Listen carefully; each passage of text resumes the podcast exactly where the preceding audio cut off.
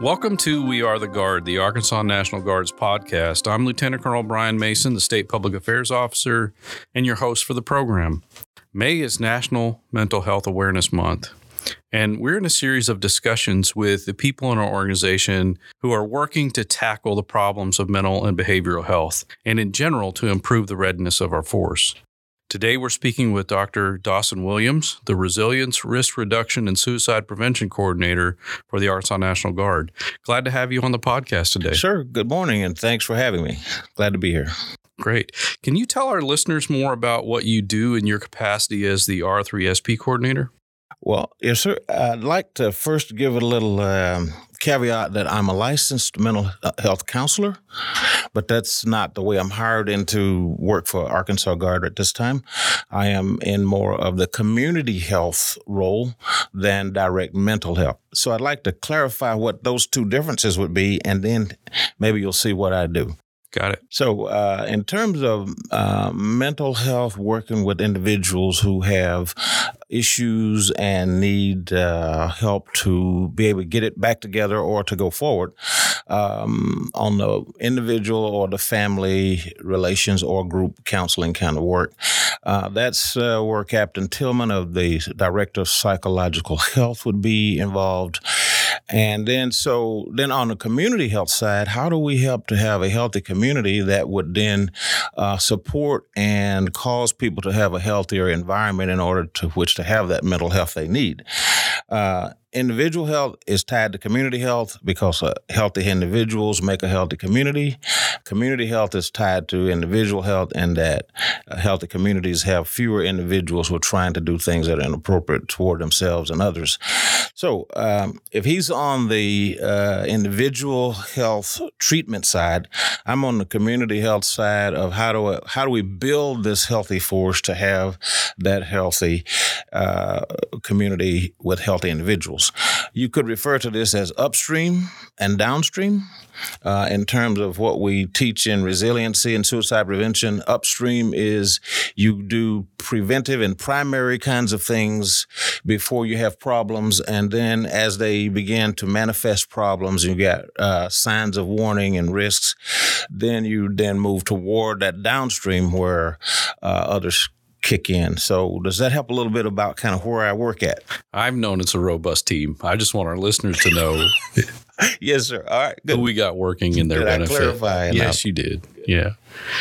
So specifically, what services does your office offer our soldiers, airmen, and their families, the whole community? So in terms of resiliency, risk reduction, and suicide prevention, which is then Army lingo, R3SP, resiliency training offers training on resiliency skills to help people have better self-awareness, self-governance, better optimism, better ability to have communication and relationship skills. So those kinds of things are in the R capacity of resiliency.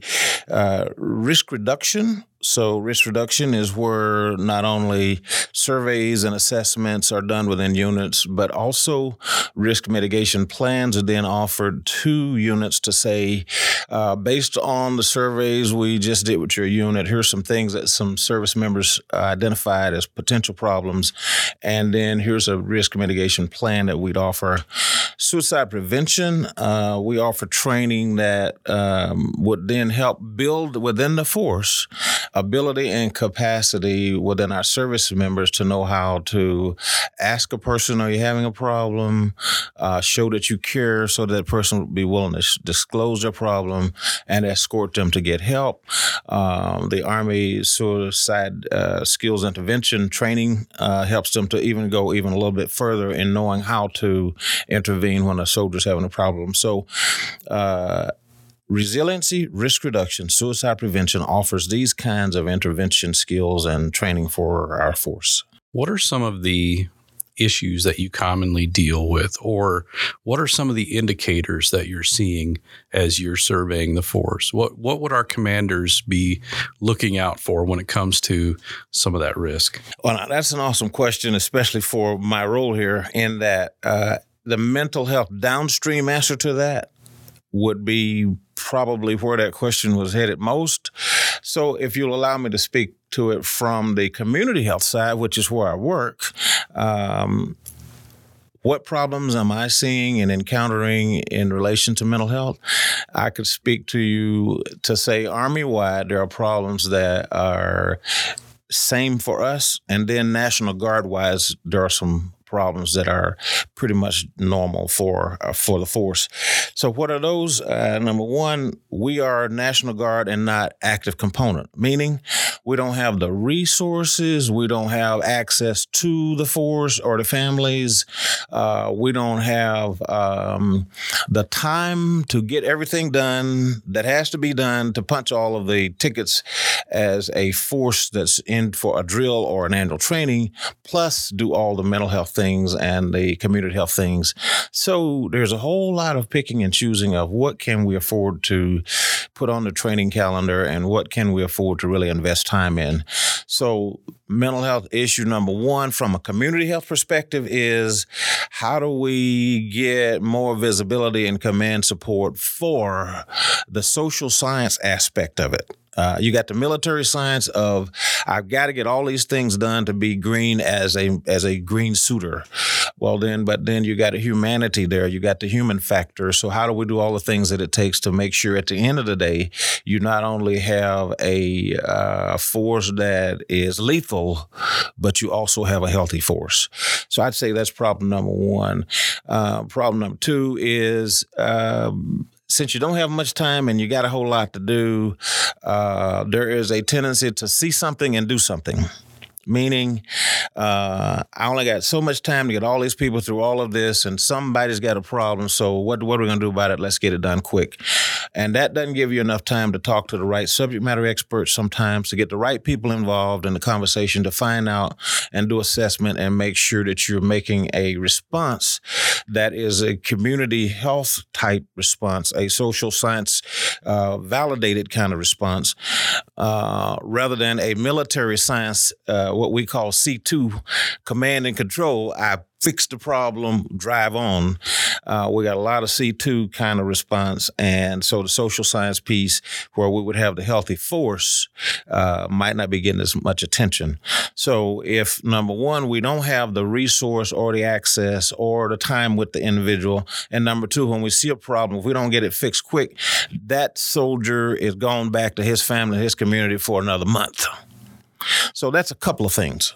Sure. So what resources are available out in the communities are we referring our soldiers, airmen, and families to? Okay, so the two you mentioned, I think prior to our start, the mental health or psychological health community and the chaplaincy, they are, before I would refer someone to a community, I'd refer internally to them to say, take a look at this because this is a service member. Now, but within their communities, we all have lists of who the providers are in that community that provide services for free, that provide services that should be up to standard. And I provide every quarter to all of the leadership a list of resources, including national and federal type phone numbers and so forth that a soldier or a family member can call. And so without getting into specifics of who those are, I'll tell you that these are the resources within our force that can get you to someone quick if you're having a problem. When the soldier or airman completes a drill or annual training and heads back to the communities in which they live, work, and play, how important are those partnerships with community providers and resources?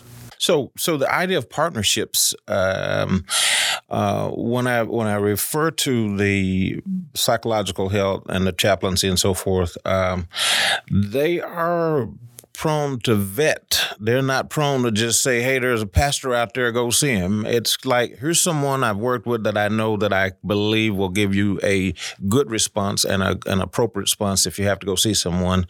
So partnerships are recommended Army-wide with community resources, and yet without standardization of how those partnerships are formed. we can end up with a hopscotch kind of approach. And so in terms of, if you were asking me again, what are the problems I'm seeing? A third is a need for standardization. And this is not just Dawson Williams, Arkansas Guard. This is top-down, Army-wide, a need for standardization, and it is highly pressed through what we call the Commander's Ready and Resilient Council, CR2C, which you sat in on, I believe, recently. The intent is to help every major subordinate command be able to have a what we call a health promotion team, and then within that team, when you get back to community, I'm not there with you. The chaplain from the head shed is not with you. But if you've got a team that we've worked with to help develop that team, they should know how then to pull from resources that are in the community and do it to standard. You're listening to Dr. Dawson Williams, our Resilience, Risk Reduction, and Suicide Prevention Coordinator on We Are the Guard, the Arkansas National Guard's podcast. Most of our listeners have heard of R3SP, but for those who are unfamiliar, resilience and risk reduction are a means to decrease suicidal ideations and actions, as well as promoting the healthy behaviors that you just described, but they also help with coping mechanisms in a concerted effort to enhance our strength and our readiness. Fitness isn't within a physical construct, it's mental, spiritual, and emotional too. So what are some of the things that we can do to help provide outreach, education, prevention, and treatment? I guess what I'm trying to say is, the Commander's Readiness and Resilience Council has some great ideas. Can you talk about the Chief of Staff, Colonel Michael Henderson, as the chair of the council and where we're going? And, oh, by the way, I plan to have him on the show in the future if I can pin him down for about 20 minutes. Yeah. So, and also, and if I could offer you a question to visit with him about, the Commander's Ready and Resilient Council is mandated to have a communication plan that says, when you ask, okay, how do we let folks know what we do and how we do it? We're mandated to have a communication plan that says, here's who we are, here's where we're going, here's how we're going to get there. This is the military science, but here's the social science that says behavioral health, community health. This is the scaffold that we will climb on the way there. So I think since he's the current chair, and the communication plan that he's worked on is ready to be brought forward and activated. If you ask him questions about how are we communicating to the force, what needs to be done, how it needs to be done, and how it will be sustained, I think that will be a very profitable conversation, and I certainly want to listen in on that podcast. I've written that one down. Wonderful. Communication plan. Mandatory. Let's talk about messaging in R3SP and the conversations that we need to continue with. Well, sir, when you ask what else is there that I would mention about the mental health conversation, sticking to my lane of it, sticking to the part about the community health, the emphasis on healthy messaging has been out there also for a decade. And the emphasis there is, in terms of suicide, if we're talking about how many people kill themselves, if we're talking about how many people attempted to kill themselves, and all we're tracking is ideations, completions, and what we're trying to fight against, it has been thought that we're actually feeding the problem. So healthy messaging is, let's talk about what kind of help is available, what kind of numbers are accessing that help, what kinds of results are being received as that help is accessed, and how do we even do more of that? So the messaging piece in terms of mental health, I'll probably get in trouble for saying it, but it's more attention-getting to talk about bad stuff. That's why I think every evening when my wife watches the news, I walk out of the room, because it's one shot, one wounded, one killed, one wrecked after another.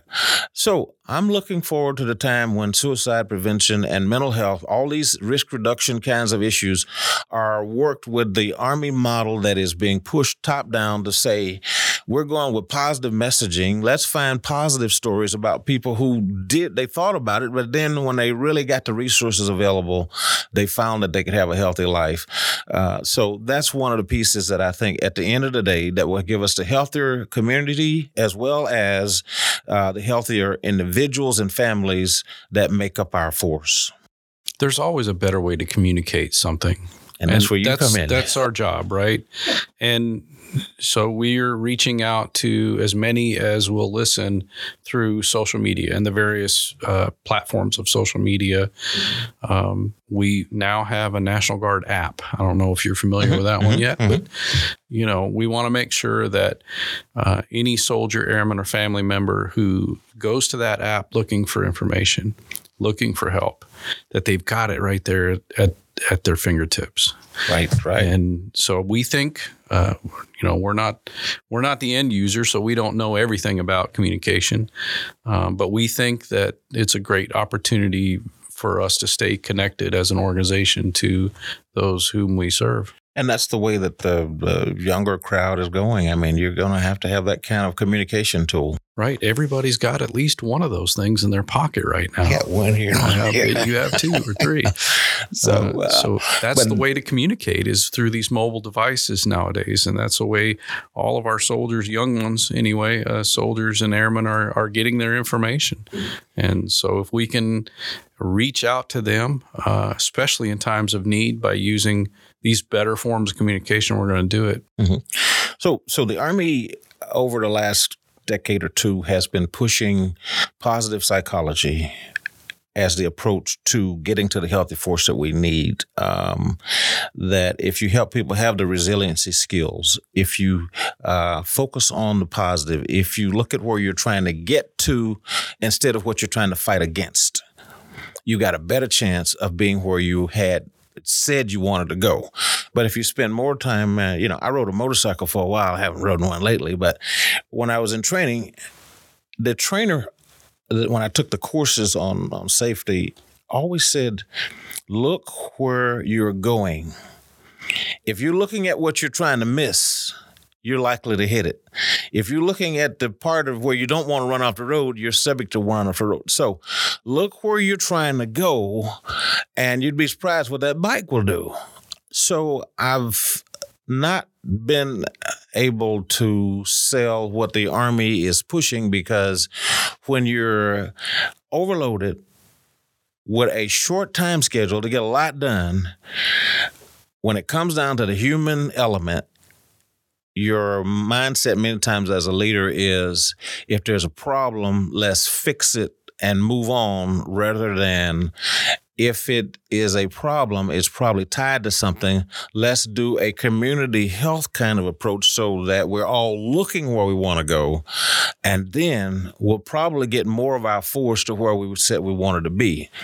So I think right now, recruiting and retention, getting people through a drill, making sure you keep them in and don't have them, you know, bail out on you, is getting more attention than how do we do the right things to have such a healthy force that people are fighting to get in. Well, I think you're right. I think Department of the Army is notorious for saying, hey, we got a problem. Time out, time out. We're going to do a stand down, suicide stand down, sexual assault stand down. Now we're doing a stand down for extremism. But when you look at the National Guard and Reserve, it's not that easy to just stop everything you're doing. We have training that's been scheduled for a year out. Right. And for some injection to come into play in that training plan, it causes, you know, upheaval to the right of that calendar. So, and anyone who's representing something that has to be wedged in and you have to kind of give it some space, that person is not nearly as well received and heard as someone who's got this innovation, quick fix. How do you, I mean, I can put a Band-Aid on that thing so fast that you won't even know it exists. Well, all right, put the Band-Aid on, let's drive on. So, a lot of that's going on, and I think at the end of the day, all of it is well-intended. So I hope everything that I'm contributing here, you can hear it as there's a lot of good intention, and yet I've found out years ago that in the word sincere, there's a lot of sin in sincere. So, you got some minister training in you, don't you? Again, we're speaking with Dr. Dawson Williams, the Resilience, Risk Reduction, and Suicide Prevention Coordinator for the Arkansas National Guard.